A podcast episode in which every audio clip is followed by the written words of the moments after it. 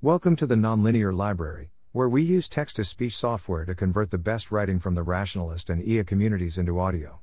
This is Value Learning, Part 11 AI Safety Without Goal Directed Behavior, published by rohinmshah. Cross posted from the AI Alignment Forum. May contain more technical jargon than usual. When I first entered the field of AI safety, I thought of the problem as figuring out how to get the AI to have the right utility function. This led me to work on the problem of inferring values from demonstrators with unknown biases, despite the impossibility results in the area. I am less excited about that avenue because I am pessimistic about the prospects of ambitious value learning, for the reasons given in the first part of this sequence. I think this happened because the writing on AI risk that I encountered has the pervasive assumption that any super intelligent AI agent must be maximizing some utility function over the long term future, such that it leads to goal directed behavior and convergent instrumental subgoals. It's often not stated as an assumption, rather, inferences are made assuming that you have the background model that the AI is goal directed. This makes it particularly hard to question the assumption, since you don't realize that the assumption is even there. Another reason that this assumption is so easily accepted is that we have a long history of modeling rational agents as expected utility maximizers, and for good reason there are many coherence arguments that say that, given that you have preferences goals, if you aren't using probability theory and expected utility theory, then you can be taken advantage of. It's easy to make the inference that a superintelligent agent must be rational, and therefore it must be an expected utility maximizer. Because this assumption was so embedded in how I thought about the problem, I had trouble imagining how else to even consider the problem. I would guess this is true for at least some other people, so I want to summarize the counterargument and list a few implications, in the hope that this makes the issue clear. Why goal directed behavior may not be required. The main argument of this chapter is that it is not required that a superintelligent agent takes actions in pursuit of some goal. It is possible to write algorithms that select actions without doing a search over the actions and rating their consequences according to an explicitly specified simple function.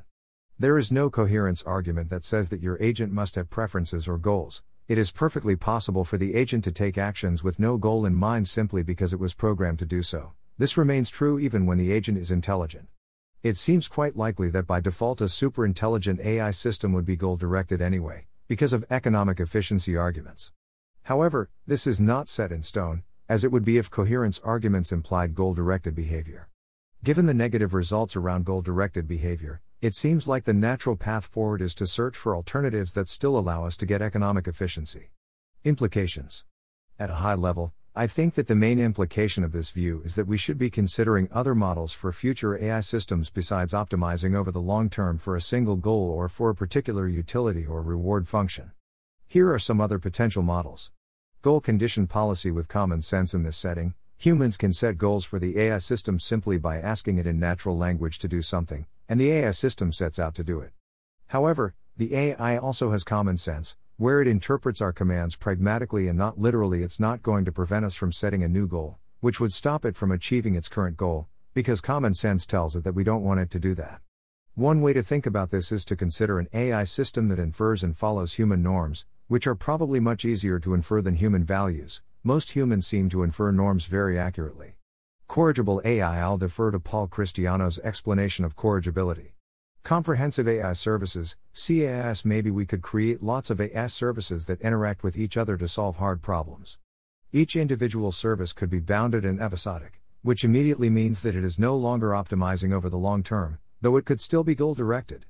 Perhaps we have a long term planner that is trained to produce good plans to achieve particular goals over the span of an hour, and a plan executor that takes in a plan and executes the next step of the plan over an hour, and leaves instructions for the next steps. There are versions of these scenarios which are compatible with the framework of an AI system optimizing for a single goal. A goal conditioned policy with common sense could be operationalized as optimizing for the goal of following a human's orders without doing anything that humans would reliably judge as crazy. MIRI's version of corrigibility seems like it stays within this framework. You could think of the services in CAIS as optimizing for the aggregate reward they get over all time, rather than just the reward they get during the current episode. I do not want these versions of the scenarios, since they then make it tempting to once again say, but if you get the goal even slightly wrong, then you're in big trouble. This would likely be true if we built an AI system that could maximize an arbitrary function, and then tried to program in the utility function we care about, but this is not required.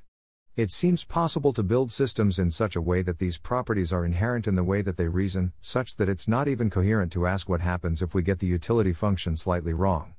Note that I'm not claiming that I know how to build such systems, I'm just claiming that we don't know enough yet to reject the possibility that we could build such systems. Given how hard it seems to be to align systems that explicitly maximize a reward function, we should explore these other methods as well.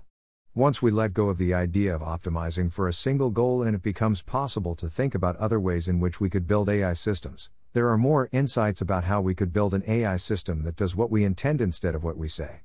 In my case, it was reversed. I heard a lot of good insights that don't fit in the framework of goal directed optimization, and this eventually led me to let go of the assumption of goal directed optimization. We'll explore some of these in the next chapter. Thanks for listening. To help us out with the nonlinear library or to learn more, please visit nonlinear.org.